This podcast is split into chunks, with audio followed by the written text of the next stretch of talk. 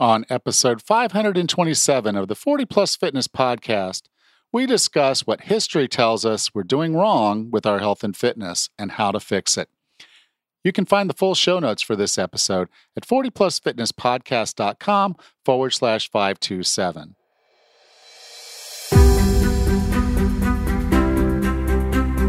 If you decided you're ready to make a change? To reclaim your health and fitness? The 40 Plus Fitness podcast is here for you. Each week, we dive deep into health and fitness topics that affect those of us over 40. I'm Allan Misner. I'm an NASM certified personal trainer with specializations in corrective exercise, behavior change, and fitness nutrition, a FAI certified functional aging specialist, and an OTA Level 2 online trainer. I'm joined each week by our co host, Rachel Everett.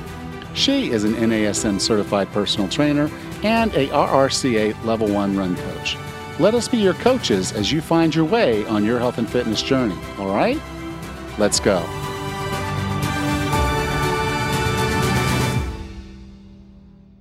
Hey, Ras, how you doing? Good, Allan. How are you today? I'm doing well. Uh, it's uh, kind of an interesting week. Uh, I'm in the process of doing the build out for uh, the new gym, and so you know we're, we're, getting into the new space. And obviously as you start doing construction and, and things like that you learn things about the, the building you just rented. And so there's leaks and there's this and that. And so you know just things to work through. And then uh, my wife tammy we were supposed to spend some time together uh, this week uh, go out to dinner and all because uh, we're recording this over the valentine's week. And uh, mm-hmm. she got a, a last minute opportunity to go see a specialist for ear nose and throat she's had some sinus issues uh, in David, which means okay, she's got to take a boat and then take a bus, and then you know, it's a oh, five wow. hour trip over. And oh, so, gosh. you know, so she goes over and she's over there, and I'm like, okay. And then she says, well, yeah, they, they they called me, they did get me in. It's five o'clock tomorrow. I'm like, okay, well, you could have gone tomorrow, but anyway, so she spends the night, and then she's her appointments can be you know for us later today, and then she spends the night, comes back tomorrow, and like most times when Tammy leaves and things look reasonably open, like we had three rooms open, so you know, really low volume here for us to kind of just say, okay, there's basically three breakfasts to do in the morning, uh, one checkout, you know, easy stuff. Mm-hmm. Um, actually, we had no check. We're not supposed to have any checkouts this morning, but um, then yeah, all of a sudden we have two couples booking, and I'm like, okay, running oh. around because I don't, you know, I, she usually goes picks them up and this and that, so we're I'm trying to just manage all that and run that. So it's a little bit of juggling, uh, but it's good juggling because it's, uh, know, it's, it's growth and it's uh, mm-hmm. it's opportunity, new people. Um, so yeah, it's, it's, it's good. It's just uh, kind of busy, and and I do have some other news. Uh, we mm-hmm. um, I have signed an agreement, an affiliate agreement with uh, Keto Mojo. Oh. And th- these guys, this is my my favorite glucose keto monitor, blood monitor Mm-hmm. And the reason I like these guys so much is that their their keto strips mm-hmm. are the cheapest you're going to find on the market. You know, they're really expensive if you want to do blood ketones all the time, regularly. Mm-hmm. But the Keto Mojo makes it much more cost effective to do it mm-hmm. if you want to do it every day. And they also they do and the machine they have does both the glucose and the ketones. Uh, mm-hmm. and they have their own proprietary little formula for kind of how you're opt- potentially optimizing your your glucose ketone levels. Uh, but now the new one, they're the GK Plus, it actually syncs with your phone. So you have a whole app oh. on your phone and you, you take the readings. You don't have to write anything down or put anything like a spreadsheet. Uh, it just literally just goes right to your phone and you've got charts and diagrams and the whole bit. It's it's actually really, really cool. And they they just came out with this GK Plus. I was I had their old monitor when I saw they had the GK Plus, I immediately ran out and bought it. And so Sweet. I've been using that for about a week. And this thing it, it's literally like having someone standing there telling you how to how to do it because oh. you know you, you turn it on and it tells you okay put the meter thing in and you put the meter thing in it tells you it's in all right and then it says okay now put the blood and you you know stick yourself and you put a little bit of blood on there. Not much actually probably less than on the last ones. And then boom it's, it counts it down from nine ten you know nine all the way down and then it's uh it gives you your reading and like i said then it can sync with an app on your phone and you got that that data right there so it's um it's a really cool thing and and the other thing that's cool about it is they're giving anyone that uh, follows my link a uh, mm-hmm. uh, 15% discount off Oh, the off the meter, any of the meter kits. They got like a couple different kits, like a starter kit and a, like a deluxe kit.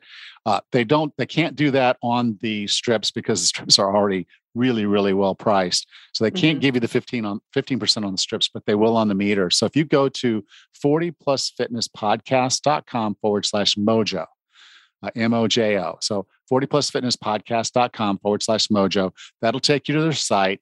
If you purchase either one of the two kit, their major kits, they're like I said, the starter and then the deluxe. If you pu- purchase one of those kits, when you get to the checkout, they'll apply a discount of 15%. So it, it ends up being a, a really cost-effective meter with Mhm. really cost-effective strips. And and the, like I said, it works like a charm.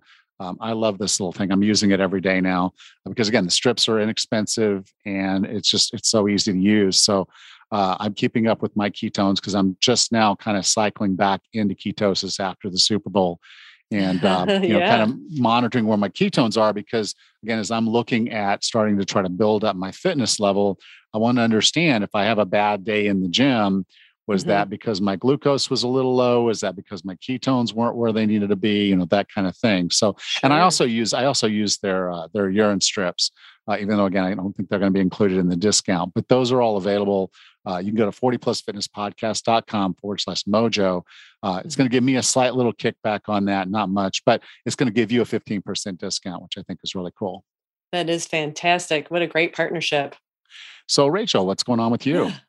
Good. Uh, things are good. You know, once a year, I take a visit to my hospital where I visit the high risk breast cancer clinic. I've mentioned in the past that I've got a high risk, high family um, predisposition to breast cancer. And so I see this particular doctor every year. And every year, it's like a breath of fresh air to hear that I'm ticking all the right boxes. Um, my doctor mentioned that I get enough exercise, obviously. I eat well, of course. I eat the foods that they suggest we eat to have a healthy, reducing our risk cancer type diet.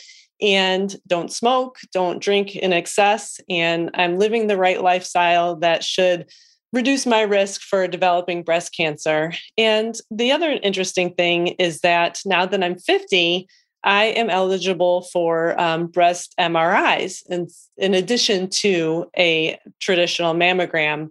Although, based on my age and my lifestyle, the doctor feels like it's not a really good cost uh, risk benefit. Um, so, I probably am going to put that off for a little while longer. But the other benefit to this appointment, again, probably because I'm 50, um, they connected me to the hospital's cancer genetics department. And so um, I have an appointment a couple months out because everybody's backlogged these days. But I have decided to pursue genetic testing to see if there's any predispositions to breast and other cancers. So I'm pretty excited to take that route. So it was a great visit. I'm glad I went and and I feel pretty good with my health right now. Yeah, well, there definitely are some genetic SNPs, I think is what they call them, uh, Mhm. that give you that kind of that predisposition to that. You know, Angelina Jolie had had them, Yeah. and her mother and, Mhm. and uh, had a family history, so she Mhm. she went kind of radical. Um, Mhm. you know, which a lot of people talked about, which I, is good. You have those Yeah. conversations. You know, I, Mhm. we're not into October right now, but uh, it's it's Yep. don't wait till October. You know, there's no Right. reason to wait until October uh, to do the right thing for your health. So I'm glad you got Mhm. that opportunity, and it'll be Yeah. interesting to hear how your your foray into uh, the genetics of it. Because I mean, obviously, the science is always getting better around some of these things. So uh, it'll be interesting to hear what your what your genetic doctor, gen- geneticist doctor, or whatever, whoever you're going to be dealing with Mhm. is going to be able to tell you uh, what Yeah. information and how how things look for you on that side of the equation. Absolutely. Yep. I'll keep you posted for sure. All right. So let's have a little bit of a history lesson. What do you think, sure. Rachel? All right. Sounds great.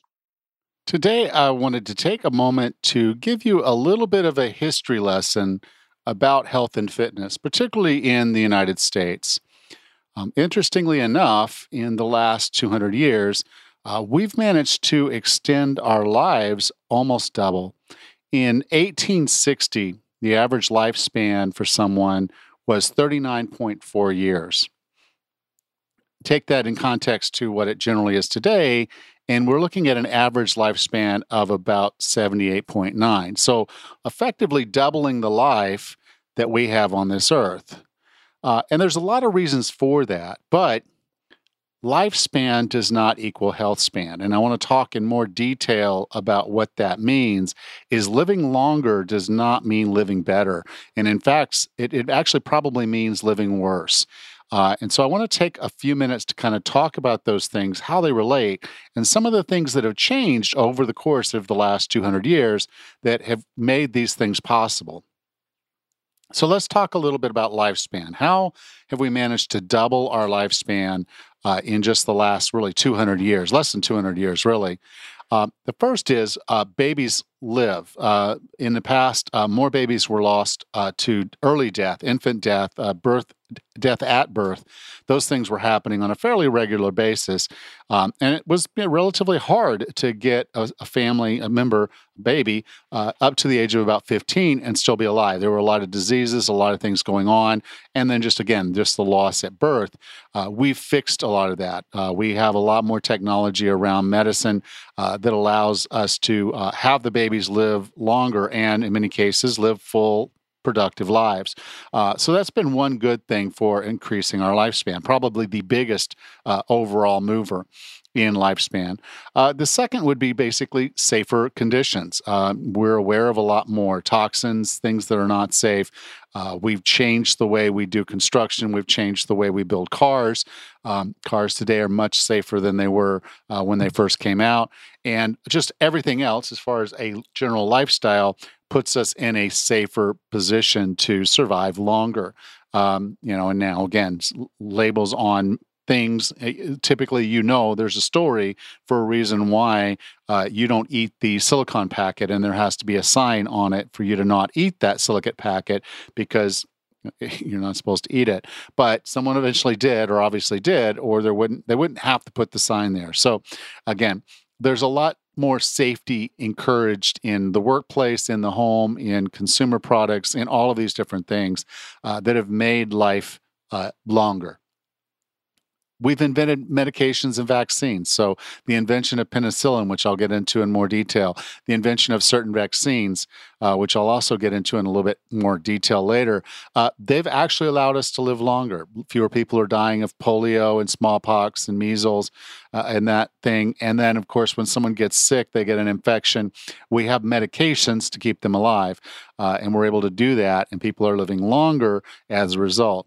And again, just general medicine, we're able to do uh, heart bypass surgeries and things like that, and remove tumors and do things like that that we weren't able to do 200 years ago, even 100 years ago.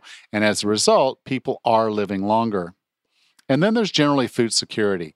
In the past, uh, thousands, if not hundreds of thousands, maybe millions of people have starved uh, due to not having enough food uh, to feed their family.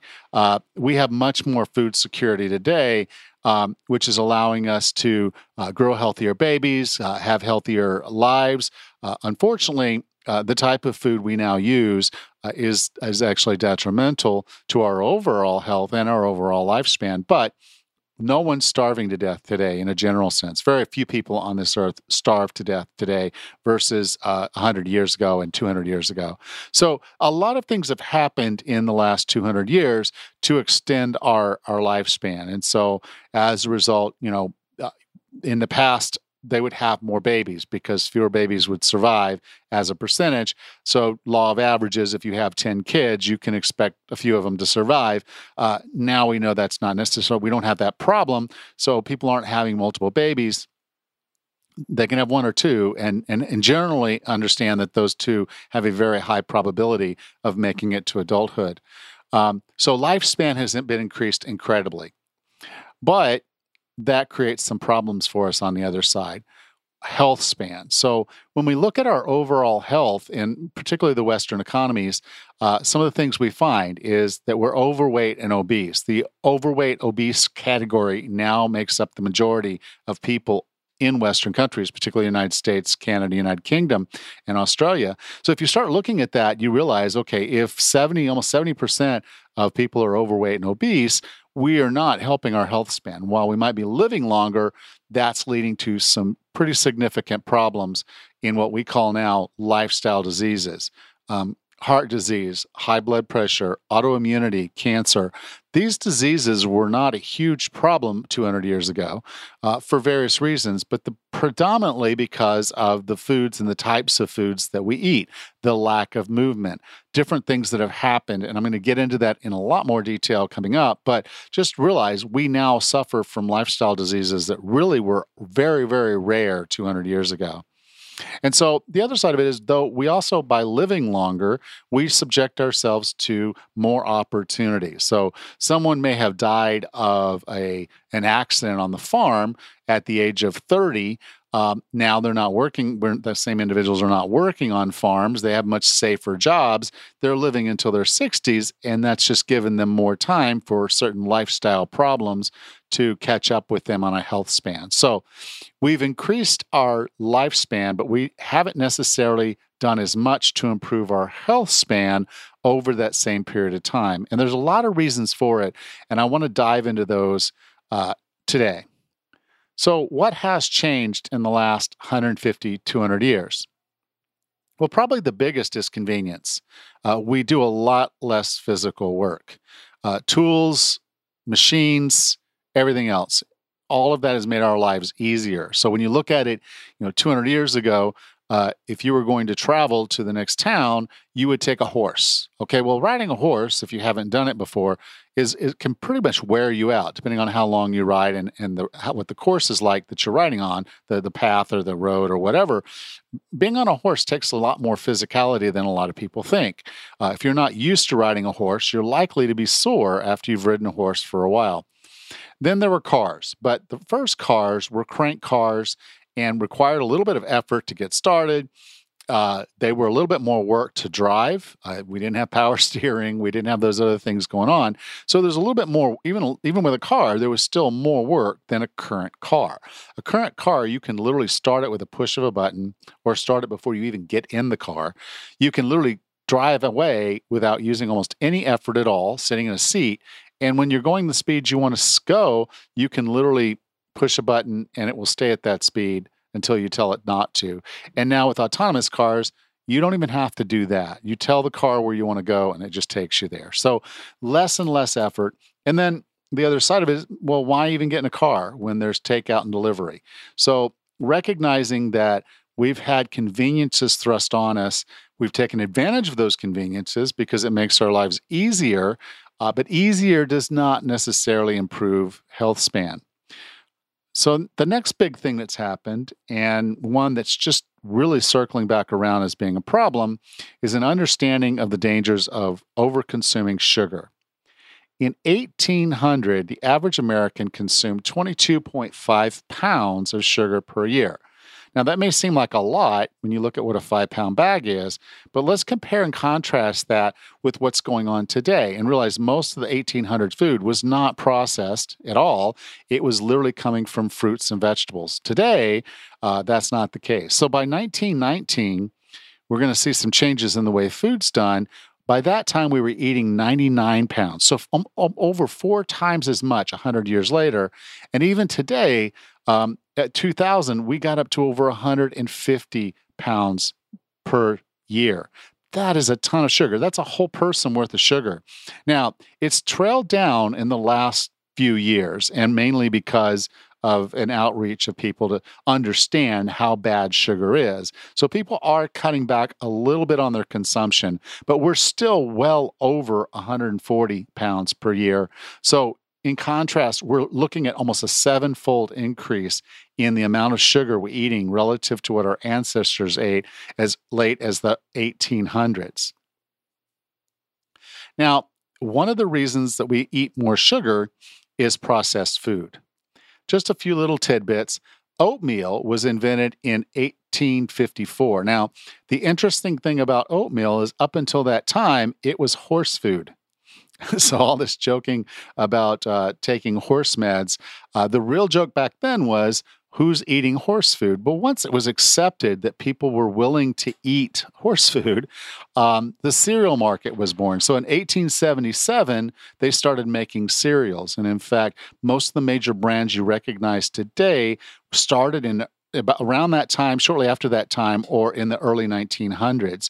Uh, those large companies uh, they started making cereals then, perfecting uh, recipes, competing with each other, uh, combining and forming these global companies that sell tons and tons of this stuff, a lot of it with a lot of extra sugar.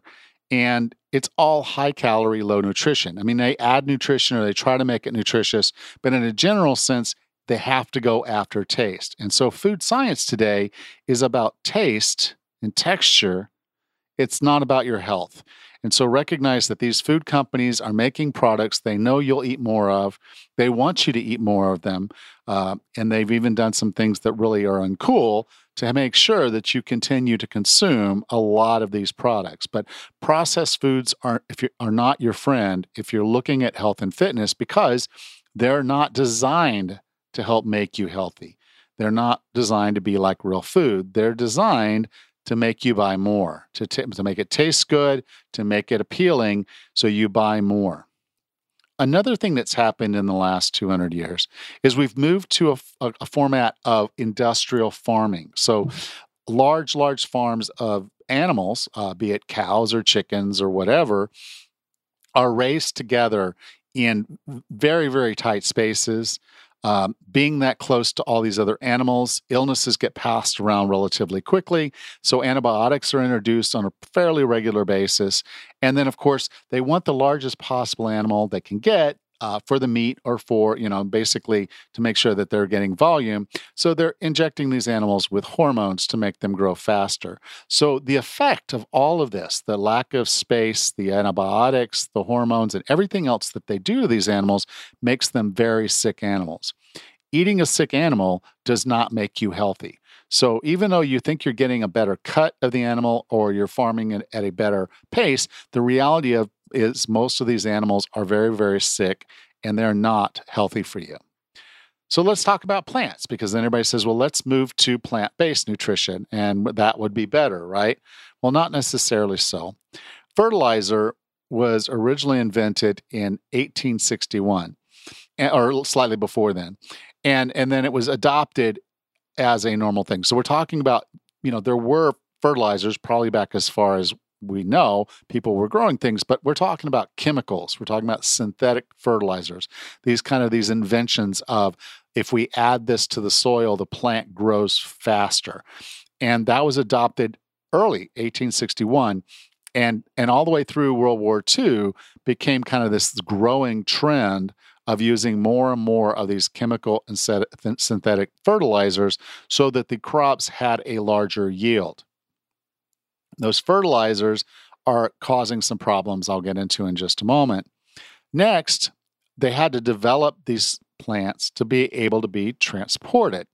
So, if I'm going to try to get this uh, avocado to you that is grown in Mexico, it has to last a little while. If I'm going to take apples that were that were gotten in, say, uh, Washington State, and I need to deliver them to Florida, uh, I have to make sure that they're transportable. So they've bred the the, the uh, plants, the the fruits and vegetables to be more durable, not necessarily for better health, but just durability. How is this thing going to look when it arrives at its location?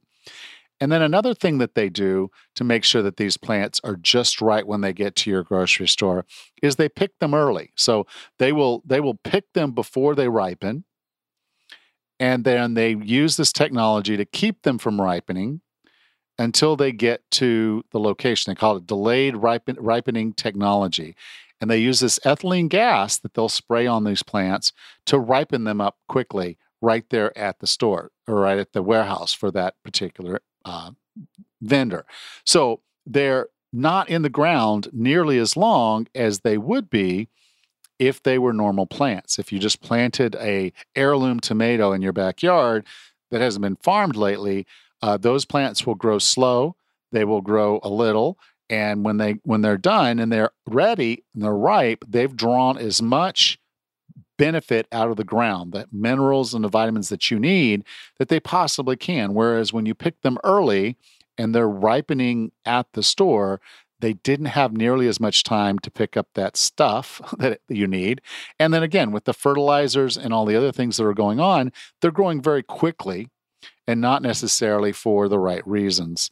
Uh, and you're not necessarily getting all the new nutrition. So, plants that we have today, and fruits and vegetables we eat today, are not as nutrient rich as plants were when our great grandparents and our great great grandparents were farming.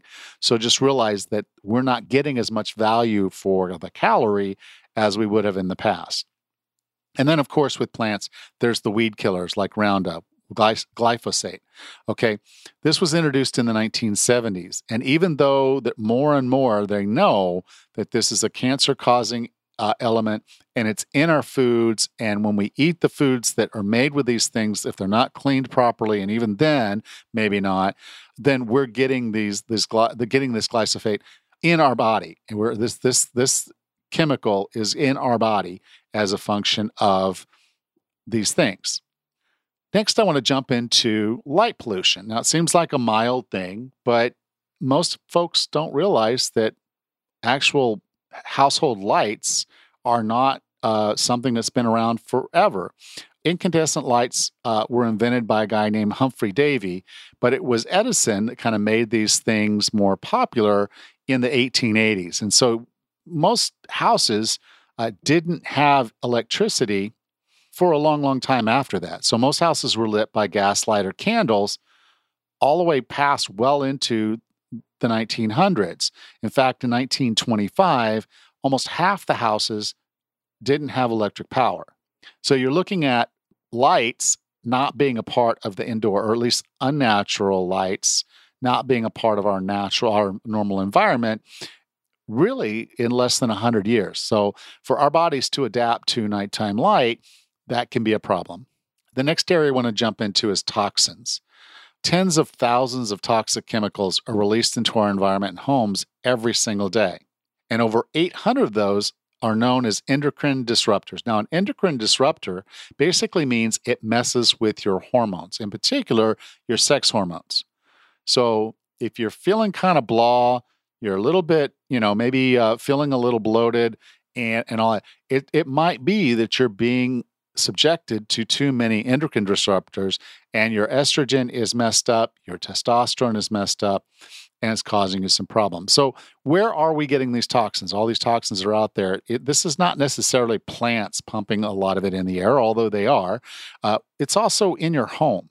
So, if you have furniture that has flame retardants in it, the pesticides you're using in your yard, the pharmaceuticals that we flush down our toilets that end up in our water, and on and on and on we are subjected to tens of thousands of toxic chemicals every single day, and those are adversely affecting our endocrine system, our health, the function of our liver, on and on and on. So the the subjection of these toxins, which were not available, not out there 200 years ago, uh, is another problem that's affecting our health span.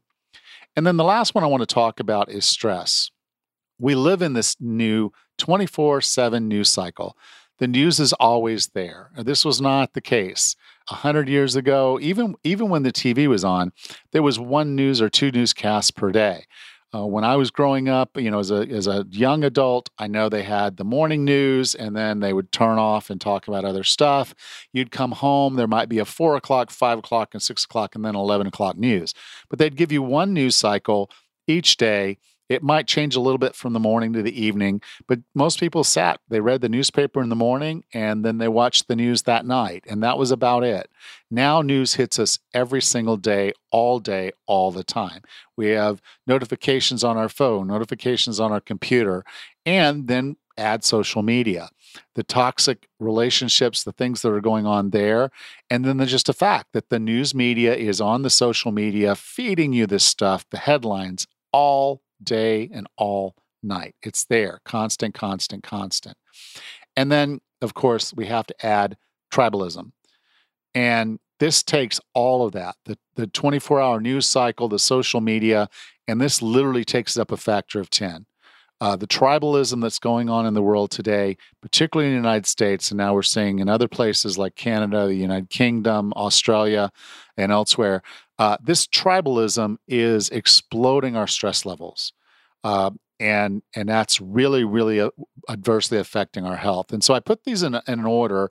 Uh, you know, as far as we're talking about our food, it, our food is messed up. It's not what it used to be uh, we're not training or working out as much as we used to, or at least doing things physically as we used to. We don't have good quality food. And then there's light pollution. You know, cell phones did not exist, and now they do, and they're in our hands 24 7. We've got watches that buzz and beep and moan. Uh, so we're not sleeping as well. We've got all these toxins that our liver and our body is having to deal with. And we're not functioning very well with these toxins. And then, of course, the introduction of stress. Uh, your job, whether you're going to keep your job, lose your job. Used people people used to live, you know, knowing that they're going to work, they have a job for the next 35, 50 years, uh, and nothing is going to take that away from them. That's not the case today. Uh, too much is changing too fast, and it's really struggle for most of us to keep up with that. So, with all this bad stuff that's going on, what do we do? okay, how how do we take the fact that our bodies were not designed for the lifestyle that we live today? How do we take that step back and solve this problem? Okay, well, the first step in solving any problem is knowing you have a problem. So, the first thing I want you to do listening to this podcast is to come to the realization that these things are affecting you, even though you might not believe that they are. They are. And so it's important for you to recognize that first and then take some actions. Now, in my kind of mindset, my um, opinion, the first place to start is food. It's the easiest for you to change, and it's the one that's probably going to move the needle the most for most of us. And the answer for food is get the highest quality real food you can afford. So when I say high quality, I'm not just talking about organic, which, yes, is more expensive in the grocery store. I'm talking about food that didn't have to be transported across the world, meaning it was locally grown, it was fresh, it didn't have to go anywhere. So, you know, it stayed in the ground until it was ripe, and then it was picked, and then it was sold to you. You can do this at farmers markets, you can do this at co ops. You can look for in your grocery store locally grown product that's typically going to be better for you than what you find in most standard grocery store aisles. The other is frozen foods. Surprisingly, a lot of frozen foods, organic frozen foods, were grown all the way to ripeness and then flash frozen. So they were then able to be distributed. That's a better model than the distribution and then ethanol, you know, ethylene gas. Uh, so look for foods that are going to give you the highest quality that you can still afford. And farmers markets, local farms, uh, you know, buying half a cow with your friends, that whatever you need to do, find find ways to get the highest quality real food that you can possibly afford, and that's going to move the needle, needle the most for most of us. The second is movement. You have to make movement a priority. And the easiest way to do that is to stop leaning on basic conveniences. If you live within a mile of your grocery store, in all likelihood, you could walk to that grocery store to do your shopping most days and walk back. You don't have to buy 15 bags of groceries. You can go to the store, buy a couple bags so you get some fresh vegetables, some fresh meat, everything fresh, go home, cook, a couple meals, and then, then two days later, go back. Uh, yes, it takes time, but that investment of time is going to improve your health significantly. So make movement a priority. It doesn't have to be exercise, but just make movement a regular part of most of your days and try to pull some of those conveniences back. I don't own a car here. I, I live on an island. Quite literally, the furthest thing from me right now is 15 kilometers. I could walk there if I had to. So, you know, as you look at the way you're living and the things you're doing, look for those conveniences that are not serving you unless they need to serve you. So, yes, of course, if you need to get somewhere quickly, an automobile is the best way to do it. If you don't, can you walk there? Can you walk there? Can you take a taxi back or a, a bus back? Can you walk there and walk back? take those opportunities to add more movement to your day. Stress. Now, stress was the biggest one for me. And it took a lot, it took a long time, but finally I started saying, I have to prioritize this. And it was the last thing I addressed. I wish I had addressed it earlier. Choose when you let news and social media in. So if you if you wake up in the morning and the first thing you do is check news and social media, you're already setting yourself up for kind of a frustrating day. Something bad is going to hit you in the face every single time you do that. Now, there might be some nice things. You might see a little cat video and this and that, make you laugh. That's great. But just recognize that you control your consumption of social media. And so choose when you're going to let that in and do it in bite sized pieces. It does not need to be a 24 hour cycle. And if you find yourself at two o'clock in the morning checking social media, you already have an issue. Okay. And then the final thing is uh, on stress is check yourself and see if you feel like you're getting wrapped up in this tribalism stuff. It's really easy because a headline is built to set you off. It's built to set you off as a yay, that's good, or it's built to say, oh my God, they're doing that again. Every single one of those headlines is built to do that. It is a tribal, one sided message focused on an ideology that's intended to upset the other ideology and get both ideologies reading that copy.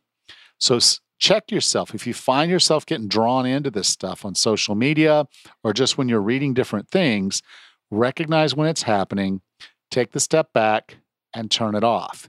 You don't need this. Do some meditation, do some things that help you relax and get over this, particularly if it's in the evening, if you know that it's going to affect your sleep which is the next one. Sleep is huge. Very, very important. I'm gonna put I'm not gonna put it over food, but I'm gonna put it way up there. But I'm just gonna say this is probably one of the hardest things for most people to address because you either feel like you sleep well or you don't. But I'm gonna say you need to have a, a natural nightly ritual, something that's going to relax you, something that's going to let you unwind, something that's going to communicate to your body it's time to go to sleep. And that means getting away from unnatural light like screens and light bulbs and other things, TVs, and, and literally just saying, I need some time to unwind. And this can be a warm bath, uh, this can be listening to music, it can be reading fiction in a paper book. It can be just meditating. Um, it could be a lot of things. Brushing your teeth can be a part of, and it should be a part of, your nightly ritual. So just set yourself up with a nightly ritual that communicates to your body it's time to let go, move away from the unnatural blue light, move back to the more amber, uh, flame based lights like candles, and let yourself relax before sleep so your body can get a good, restful sleep. I know this is harder said than done, but it's really, really important. And then the final one is toxins. And again, toxins are all around you. Um, so consistently take a moment and audit your lifestyle. The Environmental Working Group has this has resources at ewg.org. They've got this really cool app that you can put on your phone and it literally lets you look up consumer goods. You just scan the barcode so you can go to ewg.org and you go on your phone, you can look up EWG or Environmental Working Group, pull down their app. It literally lets you look this stuff up so you can see what's in the products that you're using. So your cleaners or your shampoo or your body wash or your makeup or any of that, uh, it may be in- introducing toxins into your system, including some of those 800 or so endocrine disruptors we talked about earlier.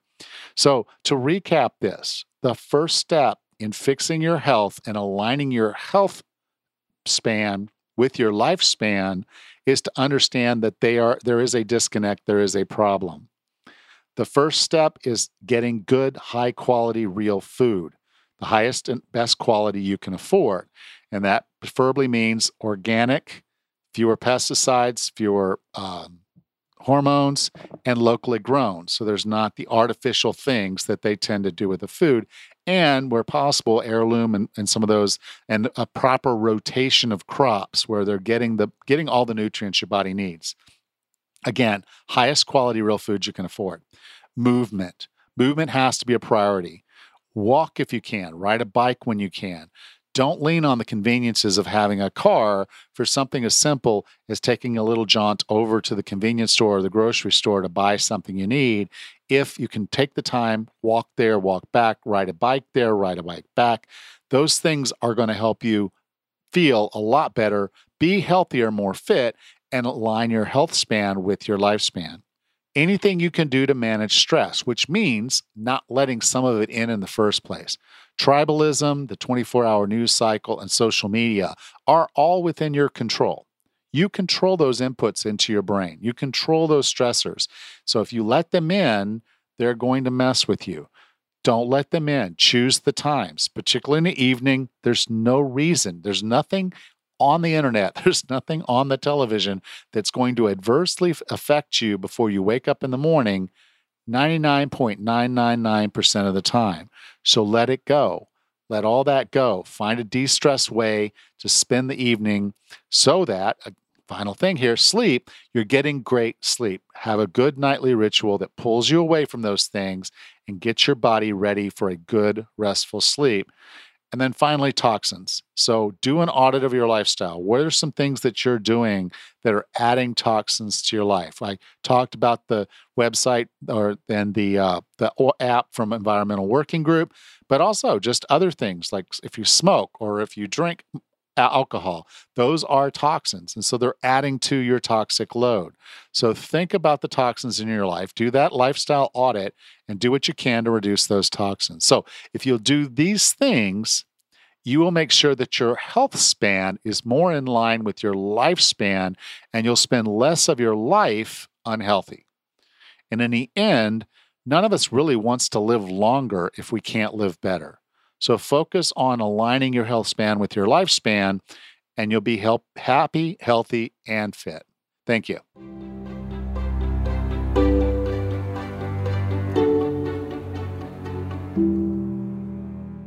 Welcome back, Raz. Hey, Allan. You know, way back when I was taking the NASM Certified Personal Trainer um, course and test, they had said that 60 at that time 66% of americans older than 20 are overweight and 34% are obese. And it was such a high percent to me that it was just really it just stuck with me. And then they went on to say that of course the world health organization thinks that lack of physical activity is probably a culprit of that which i kind of agree with as well but based on your history lesson, that is certainly not the only reason that our country is overweight or obese. Yeah. Uh, you know, a couple things come to mind. One is it's worse now. Uh, yeah. you know, that, that textbook yeah. was not that old, but it, it, it every year the, the number gets bigger uh, on both sides, the obesity and overweight. Um, mm-hmm. And so the mm-hmm. number's getting bigger and we're we're not being given necessarily all the data we need to resolve mm-hmm. that because you're absolutely right uh, the movement aspects of it are a part. It's it's mm-hmm. but it's it's like part of a car. You know, you're you're not going to get anywhere with the chassis. You need the wheels and everything else. and so, yep. you know, you you you can look at it and say, okay, this is part of the problem, but you could take and fix part of the problem and not really fix the whole problem. Right. It's it's all of it. It's nutrition, it's movement, it's stress management, it's sleep. Yeah. Um, it's it's all of those things.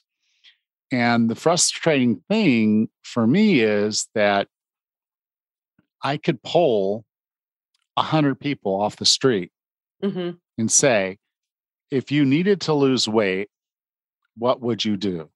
Ooh. What what what what would you do? What are the things you need to do? And and so it's like if you put them out there like the squares where that you can fill in more than one.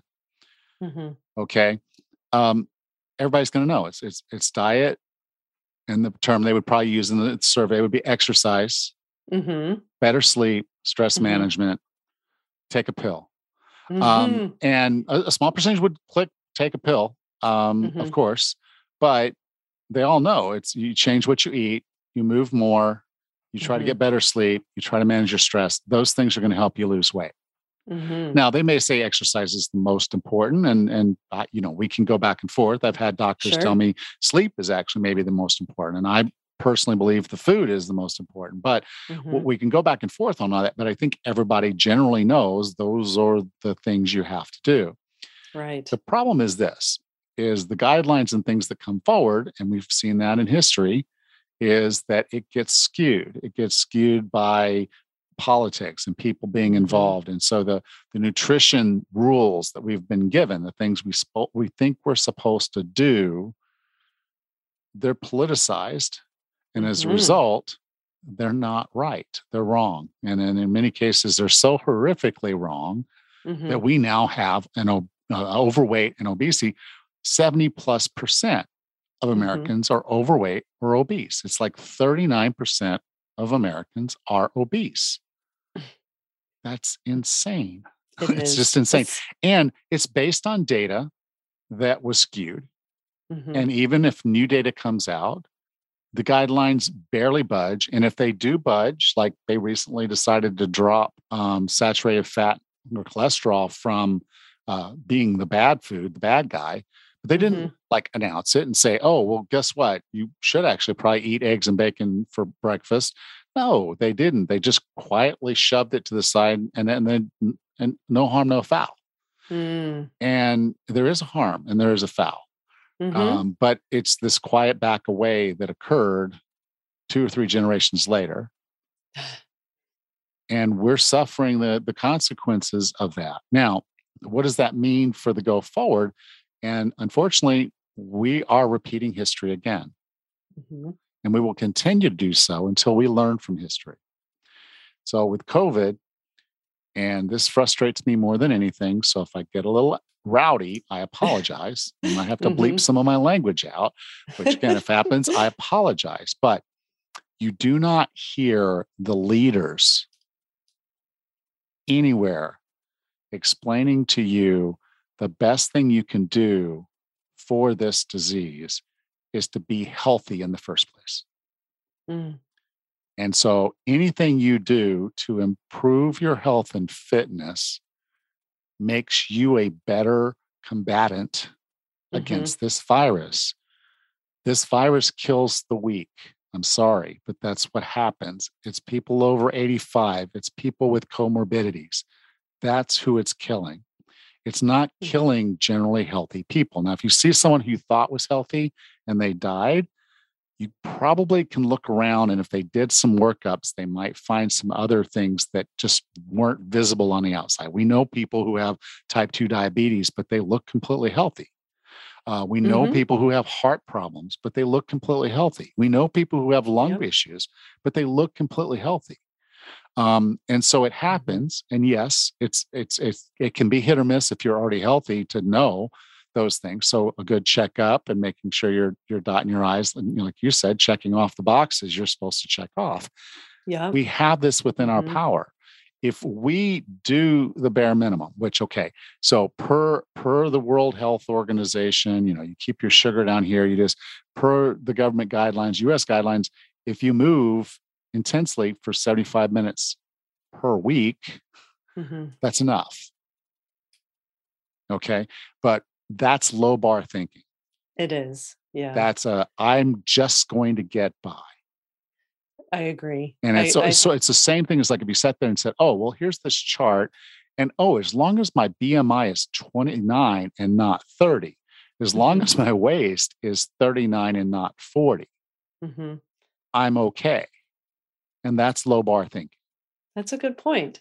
I think that I think that's absolutely right. I think the the information or the guidelines that are out there are just that, just guidelines and not necessarily the right things. And I guess like I I think my main takeaway would be to consult with your doctor and and get some in, some more information or uh, you know the standard American diet is is an old diet. It's been around and it's hardly changed over the years but it's maybe it's time to experiment maybe it's time to try a plant forward diet or a low carb slash keto type diet or the mediterranean diet i think it's it's worth changing or switching things up to see if that benefits you in any way Well, the standard American diet has drastically changed um, Mhm. since the the 1950s. Um, you know, as you know, we talked about the introduction of cereals. We talked Mhm. about the introduction of carbs, and as a result, people started eating more of those things. They were cost Mhm. effective. sh- more sugar was available. It was cheap, Yeah. it was easy, and they, it was delicious. Um, so more of that was being eaten. And then there's more processed food. So it's calorie dense, nutritionally weak. And we kept doing that, kept doing that. And then they're like, well, why the heck are we having heart attacks? hmm And they asked the wrong guy. Yeah. They, literally asked the wrong guy. And everybody got in line, and the corporations that were benefiting from it, they paid off scientists. They did the things they had to do to make sure they were on the top, the bottom of that pyramid, to make sure that they were the ones that got the most juice out of the out of the whole thing. Mhm. And that no one will back away completely from it. You can look at the Canadian guidelines relative to the US guidelines and kind of see the divergence. Oh, Canada is going in that was going is going in the right direction with nutrition. The United Huh. States is not going fast enough, and as a Hmm. result, we are suffering the, this crisis. And we have to learn from this. We have to learn that the guidelines and things that are put forward to you, while rudimentary and right, can be great. Mhm. So, COVID, uh, wash your hands. Sure. Try to avoid touching your face, um, and stay away from sick people. Yeah. Those those Yeah. are excellent. Those are and, and but but then as soon as the vaccine was introduced, they stopped talking about that. Hmm. Up until that point, that's all they talked about. Those three things. It was like over and over and over. I actually walked around and took pictures of different sinks I was washing my hands in. It kind of became a thing. And and that was it. Just remind people, wash your hands more often, you know? And then beyond that, all they had to say was the, we noticed the data says the people who are older and have comorbidities are the ones that are dying the, the most. Mhm. You can look at a chart, it's easy as you see it. And it's like, okay, so if you have a comorbidity that is a lifestyle disease, like diabetes, like heart disease, like being Yeah. overweight, those things, you Mhm. can do something about it. You, if you're listening to this podcast, then you know you can because I've said you can. But beyond that, you wouldn't be listening to this podcast if you didn't know there was an answer. Right. You're, you're wanting to change something. So to change something, you got to do something. And all I'm saying is, from this whole prospect, is learn from history. You are Mhm. your advocate. You are the right person to take care of you. And you Mhm. know, you know in your heart exactly what you need to do. You need to change the way you eat. You need to change your movement, improve it, Sure. do more. Uh, you need to look at this all holistically and say, what do I need to do to make myself healthier? And that is going to make you more resilient. And that's going to help you beat this. Yeah. Yes, you can go get vaccinated. And I'd encourage you, particularly if you're in a high risk group, go do that.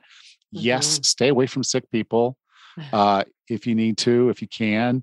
Do what you have to do to protect yourself for sure. Mhm. But the most important thing you can do to protect yourself is to just be healthier. Get Yeah. your vitamin D, get outside, move around, find joy in your life, sleep Mhm. well, eat well, do the things you know that are going to make you healthier and happier. And that's going to help you get past this. Absolutely. Like like I had mentioned in the beginning, you know, I work really hard to maintain as healthy of a lifestyle that I can because I want to suppress as much as I possibly have under my control the chances of me getting breast cancer. That is my biggest health fear. Um, because that's what I've been dealt for genetics. And so I work really hard at that. And but that translates to everything. I'm also working hard to uh, reduce my risk for uh, diabetes and heart disease and and and survive illnesses, whether I get shingles or the chickenpox or um, even COVID. So I feel like the healthier my body is, the healthier I'll be able to respond. And I think that's that's the key takeaway that everybody should take home today. Yeah. Because when I went into the hospital here uh, and got tested, because Tammy Tammy would tested positive first, so the next day because you have to go in the morning, it's like a two hour window for Mhm. testing. So I went in the next morning, and I got tested, and you know I'm sitting out there, and the doctor calls me over, and he he, he said positivo. Mm, I'm like okay. And he's like, no, no, no, no. Like I, I you know, I'm like, okay, I, I got it. I, I'm gonna go home. I'm gonna stay home for a couple weeks, and then I'm gonna get Mhm. over it. But he's looking at me. He's like, no, you're. fi-" He's thinking. I know what he's thinking. Is you're 56 years old and you have COVID. yeah. You know, Yeah. you're gonna die. Right. And and I said, okay. And I, you know, he's like, no, no, no, positivo. I'm like, uh-huh. you know, this is solemn positivo. And I'm like, okay. You know, I know this is not good news, but uh, okay. Uh, and then I just said to him, I said, I, I just go home and, and get, you know, and he's like, he's like, no, no, no. He says, you have a ride? And I'm like, no, no, I was going to walk home. Mm-hmm. And it was, uh, I think, I think that uh, that hospital something like about uh, maybe a, a, mile and a quarter. Okay. Maybe no, maybe maybe two miles, maybe close okay. to two miles from my home and from from Lula's. And he's like, I'm like, I'm just going to walk home and, and then I'll I'll be there. He's like, no, no, you have to go in the ambulance. oh gosh, not if you're and, not no, sick, right? Well, I, I had COVID, you know, so in their minds, I, I was, I was done. You know, my, my blood oxygen never went below 95. That's good. You know, and most of the time I was sitting right around 97, 98. Mm-hmm. And, and so I was never in any danger. I was never, you know, anything. I just, I was fatigued and lost taste and smell. And I still don't have my smell back, but um, mm. that that makes me capable to do a lot of jobs around Lula's that most people wouldn't want to do. But oh gosh. Uh, but all that said, you know, um, yeah. and I don't mean to joke about it because I know it's a very serious thing, but mm-hmm. I ate well, I slept well, I managed stress. And while during that period of time, because of COVID, because everything else, I couldn't do the things I always did, I had put on some weight. Um, mm-hmm. And so I was at a higher weight than I would normally like to be uh, within mm-hmm. the normal ranges that I bounce around. I was maybe about five, maybe seven or eight pounds over what my what my normal roof was for a, a feasting period of the year. Uh, mm-hmm. But that makes sense because I, sure. I stretched a normal feasting of uh, of like four months into sixteen.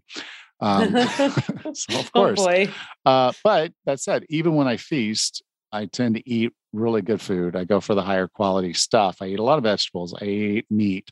Um, I don't eat a lot of processed stuff. I don't eat a lot of bread and other stuff. You know, when I'm on my feast, I tend to eat a little more of it. But you know, now I'm back in a famine, and I don't. It's just meat and vegetables. That's mm-hmm. that's it. But that's the point. Mm-hmm. If you want to learn from history, history tells you that the guidelines that are out there are not what you necessarily need to be following. And in many cases, they just don't go far enough. Yeah. So find your lines. You know, yes, if you're not getting the 75 minutes of intense exercise or 150 minutes of moderate exercise, set that as your next goal. You know, a lot of people yeah. sit there and say, you know, do two that 10,000 steps. You're looking at, oh, I'm only doing two now. That seems like a huge, well, then just make it five. Just mm-hmm. start with something. Right. Set it at 5,000. Start with something. And then when you get to five, look at 10 you yeah. get to 10 and say, well, I wonder what 15 would feel like. Yeah. And yeah. that's how you get there. You, you, know, but if you just sit there and say, oh, well, I'm at 10, I'm just going to stay at 10. And then uh, that's not enough to help you get to your goals, you'll give up on it. Mm-hmm. So just realize that those guidelines are, are fine. The rules of thumbs are simple because we love simple. Oh, um, yeah. But the life is more complex than that. By our biology is much more complex than that. So mm-hmm. take the time, but be your own advocate and don't just settle for what the government or what the standards say you should do. Do what you know you need to do for yourself. Yep. I think that's great. Great takeaway, Allan. All right. Well, Raz, I'll talk to you next week then. Sounds great. Take care. You too. Thanks. Bye. Bye bye. Next time on the 40 Plus Fitness podcast, we discuss how to build a fitness program that's right for you. Until then, have a happy and healthy week.